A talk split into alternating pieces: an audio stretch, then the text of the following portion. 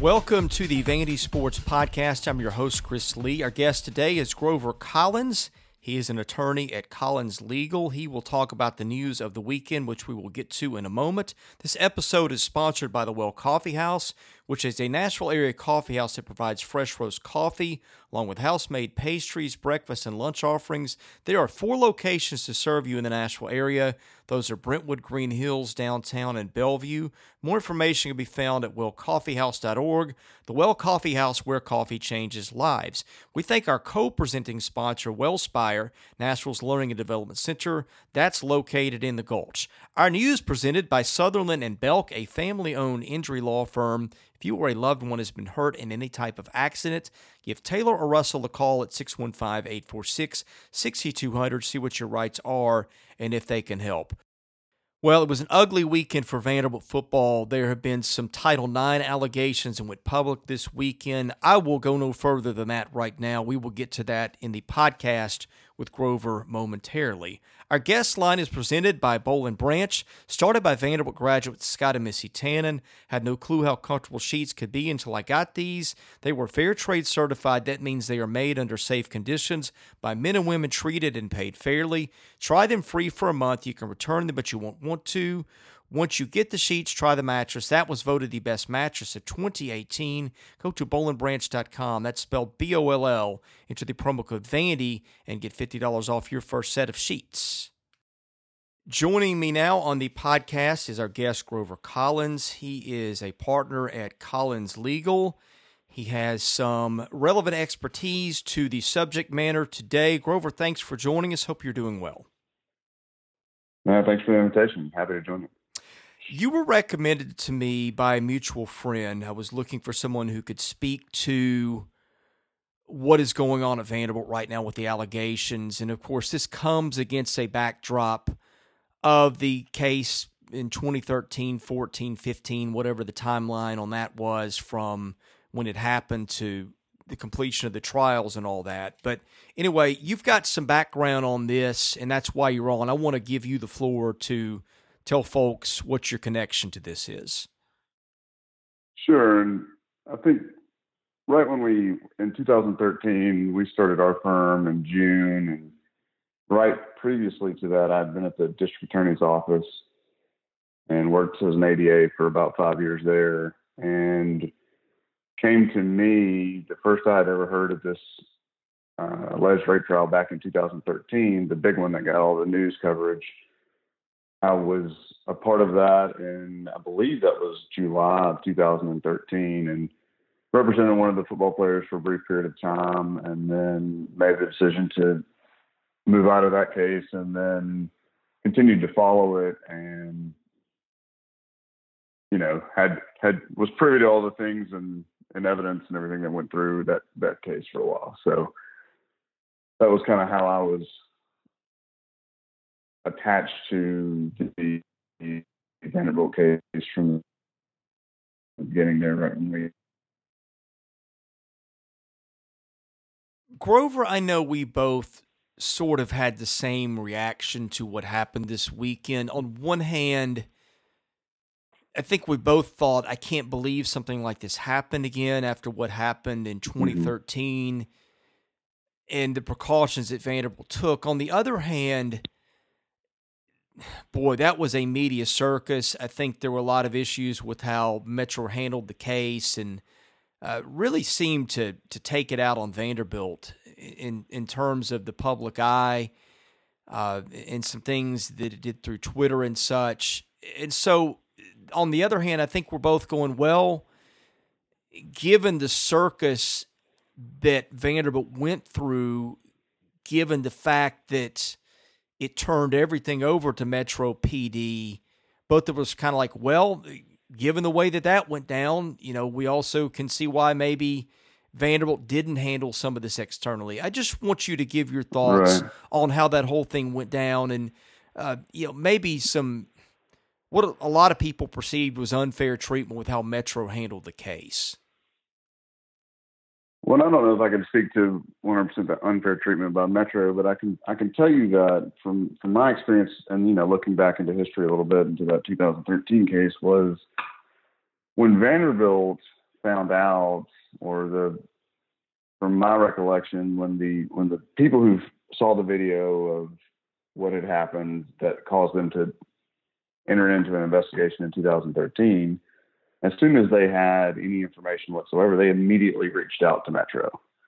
And then at that point, obviously, when they've got a criminal matter, Metro took over and the detectives took over, and they were very aggressive in, in bringing those that had been accused to justice. I think that from that standpoint, you know, I personally don't know what steps Vanderbilt took after that, after that time, but I do know that Vanderbilt took it very seriously, and Vanderbilt took it, obviously, any type of allegation or anything like that very seriously. I think one thing that may have been an issue was there are times when the university just isn't informed, or they don't know what's going on. Now, maybe that's a question on what do they do to, to make sure it's easy for victims to reach out, or, or let them, let people know, people in authority know. I, you know, I don't know what they're doing right now, but maybe that, maybe that's what the issue was.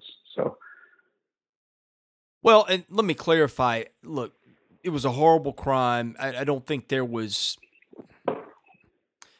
a lot of ambiguity in terms of some of those kids uh, probably deserve some punishment. I, I won't get into all that, but just to be sure, clear to the audience and to you, that's not what I'm getting. I think that one of the problems that people had with it is, for lack of a better term, the grandstanding. I think the, the Metro Twitter account uh, was a lot more active during that time, and uh, tweeting out. I mean, th- it was things like that, that that I think caused a lot of people in the Vanderbilt community to shake their head and go, wait, no, you know, nothing else is handled like this, uh, so mm-hmm. why us? Yeah, and I think, you know, people do strange things when they're put into a media microscope, I would say. And I think that I don't really think there was any protocols in place for the Metro Police Department on how to handle something that was so high profile. You know, they had had high profile cases certainly before in the past, whether it be a husband-wife murder that was someone of great import within the community, but I don't think they'd ever had a situation where it was a university, especially not a well-respected university such as Vanderbilt, you know. So I don't think, and you, you at times you've got investigators that are going to fire off and, you know, bask in the spotlight for a little bit. So maybe they take more time than they normally would, or, or something like that. But I mean, as far as a media frenzy, I think I, I don't remember there being a case that got as much attention, both locally and nationally. I mean, we had what, E S P N, C N N, all the national media networks there within half a day after it happened. So I, th- I think Metro probably just got overwhelmed with the amount of attention they were getting. And they probably weren't used to their investigation being scrutinized as much as it was. The thing that hit me when all the allegations came out on Twitter this week, and I think we're going to stay away from the names of of the accusers, sure. um, the accused, those sorts of things, just to stay on safe ground here. But when I watched those things come to light, and that there were blog posts, other places, and things like that, now look, on one hand, truth is truth, right? And I think you always take your stand there, but we don't know what happened. And sometimes you can be dead on right about something, about what happened, and you can't prove it in a court. And then once you're throwing things out there like we're throwing out this weekend, then you can put yourself in jeopardy. Were you surprised that some of the people who came forward with the claims were as vocal and specific as they were, naming names, being graphic about what happened? Uh, just in light of everything that is re- at risk on both sides, because Um, this could go horribly wrong one of a number of ways. And to me, I'm like, wow, to, to start that trial in the media, either you think you've got a strong hand, uh, or you're frustrated, or, I mean, I, I don't, I, I'm just, I watched that and I'm amazed, because that's just not something you see often. Walk me through that with the mind of an attorney. Well, I think it's interesting that there's recently come out a new special on Netflix called Trial by Media. And I think if you've watched any of that, there's a lot of, of, you know, the best story wins kind of deal. So if you get out in front of the media and you control the narrative, then oftentimes there's been a lot of success for attorneys that were able to wag the dog. And so, you know, it's really, sometimes it's what you can prove, but sometimes it's what you can make the other side believe based on your story and your ability to tell that story. So I think there, you know, there's definitely a danger, and sometimes we can things, stories and facts and supposed facts or whatever it is or proves to be can be manipulated to a point where it just kind of runs away from it. And, you know, when you oftentimes hear a prosecutor say, well, these are the facts and just the facts and just the facts, ma'am, and that kind of thing. But at the same time, if that doesn't weave itself into a cohesive story that somebody can grab onto, I mean, people, you have to remember that the people in the box, if you're in a trial, are twelve ordinary people. I mean, they, they're just like you and I. They, they have emotions and they get tied to these cases, especially when that's the only thing that they're surrounded with for however many days or weeks or months they're in a trial. So I think a lot of times, you know, an attorney will grab onto a, to something and then try to get out there in front of that media as soon as they can to to shape that story. I'm glad you mentioned that. I just have happened to watch that documentary mm-hmm. the last couple of weeks. I, I'm about three or four episodes in. I'm, I'm at the one right. the, of the the rape trial in Boston. I'm about in the middle of that one.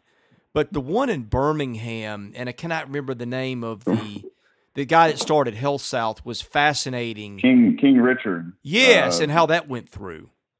Scouching, scouching, scouching, scouching. Yes. Yeah, but that's that. That was exactly the one I was thinking about. I mean, that that that's just a story that won, right?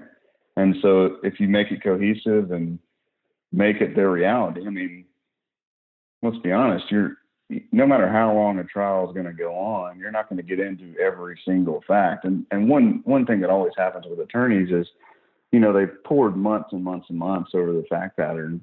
And there's so many things that they just know internally because they've gone over the facts so much that sometimes they fail to put that out into light because they just assume the, the jurors know it. Does that make sense? So sometimes there's this critical fact that an attorney or someone doing the prosecution or defending a, against a claim just knows innately, but they fail to put that out there for the jury to hear. Turns out being a critical mistake, and that, that can happen sometimes. Grover, I've got a few questions in the mailbag if you've sure. got a moment. Okay, our mailbag yeah, is sure. sponsored by Vanderbilt fan Josh Minton, an independent insurance agent operating out of Brentwood who can take care of your insurance needs. Call him today, six one five, nine three three, one nine seven nine. Email him at josh at hqinsurance.com. Follow him on Twitter at J D, or excuse me, at Joshua Minton H Q or facebook.com forward slash JD Minton HQ. He's my insurance agent. Give him a try. Tell him you heard about it here. Theodore eight says, can you discuss the burden of proof required in a Title nine case to be ruled in favor of the plaintiff, particularly in sexual assault cases? My understanding is there's not as high, they are not as high in a criminal case, but still that burden of proof is high enough to have a good degree of confidence should a conviction be given. Or is that still... Right. I, I think I botched oh. the question, but I think you know where I'm going. Well, in a, obviously, in a in a federal or in a criminal case, obviously the burden is beyond a reasonable doubt, which is the highest burden that we have. But in any type of civil case, it's just a preponderance of the evidence. So you've got that fifty-one percent. So the burden is much lower. Now, is it much lower? Do we really know what the difference between beyond a reasonable doubt and more likely or not? Again, that goes back to how the lawyers are able to frame the, the facts and the questions. But again, it goes back to when you have a lot of times, you know, a lot of times a criminal case, someone won't be convicted, but then they'll be found uh, to be liable or guilty in the in the civil question or the civil trial, rather. Well, and one question I had with this, okay, is you had a player in this case who was basically assigned an injury to explain his absence from the team, was expelled from school, but continued to allegedly get access to facilities and was attendance at pro day months after this verdict was handed down. What kind of liability does the school have if that were to be true and he were continued access to facilities and things like that, especially with the accuser being on the football staff? That just seems to me like a, a, just a really poor lapse in judgment by Vanderbilt if that is the way it went down. And forgive me if just getting the chain of chain of facts here, but did did Vanderbilt have access to the report and he was still able to be on the on campus? Yeah, it was a Title nine case where a verdict had been handled, handed down and allegedly he had been expelled from school, and yet they continued to allow him to use, is alleged, the facilities. And in fact, I'm I'm pretty sure I was at pro day, and I'm pretty sure I remember him being there. And this was months after the verdict was handed down. That was one of the things that the the accuser went public with this weekend. Right, and I guess I didn't I didn't see that specific thing, but I, that's surprising to me that they were still allowed to be. It's surprising to me that they would have still allowed him to do those things, or still allowed that athlete to do be on campus after a report like that had come down and they had actually expelled that person. That that that one is surprising, and I think that, you know, as far as liability attaching or anything like that, I mean, there would have had to been an incident that happened after he was allowed to come back, I would think, before there was any type of liability or any actions whatsoever. So in case, unless this alleged incident happened after the report came out, I don't, I don't see there being any kind of liability or anything like that to Vanderbilt.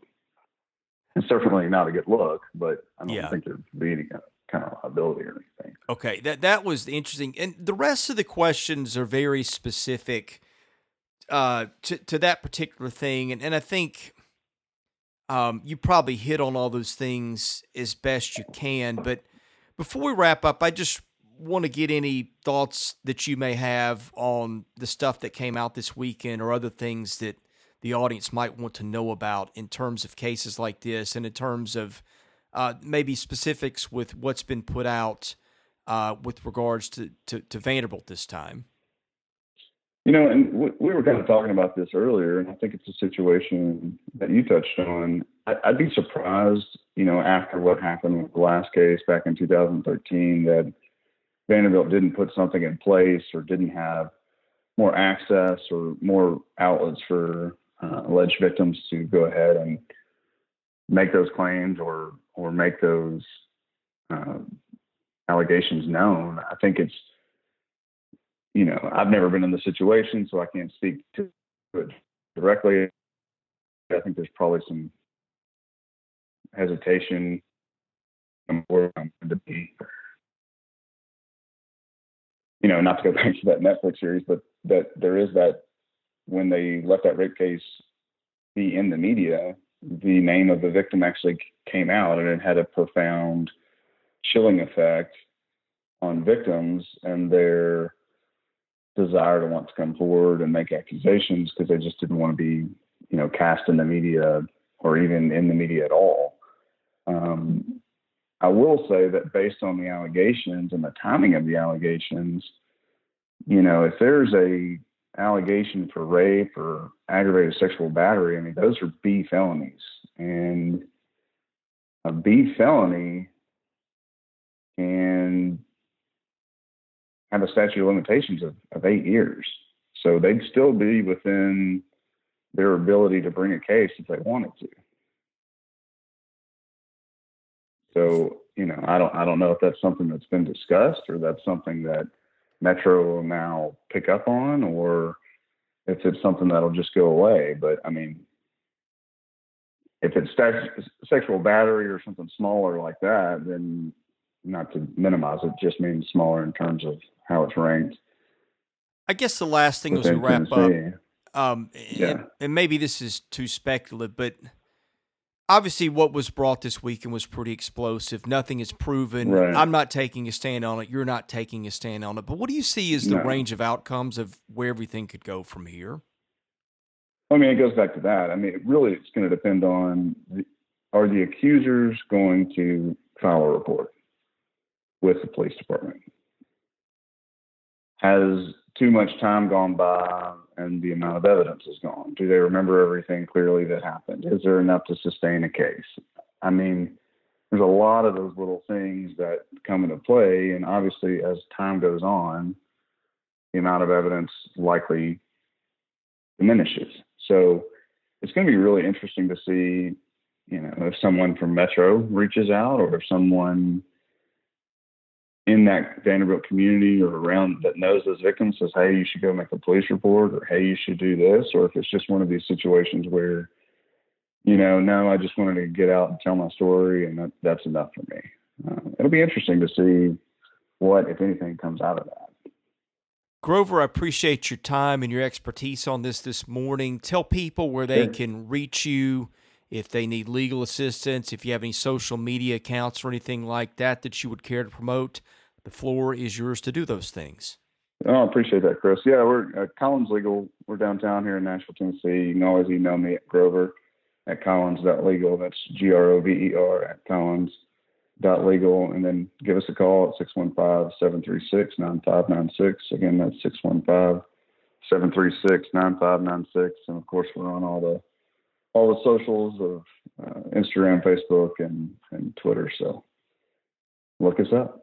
Grover, Thanks, thank Chris. you. Yeah, thank you for joining us. This has been very good. He's Grover Collins of Collins Legal. I'm Chris Lee, the host of the Vanity Sports Podcast. We appreciate you listening, and we'll be back with more episodes later this week.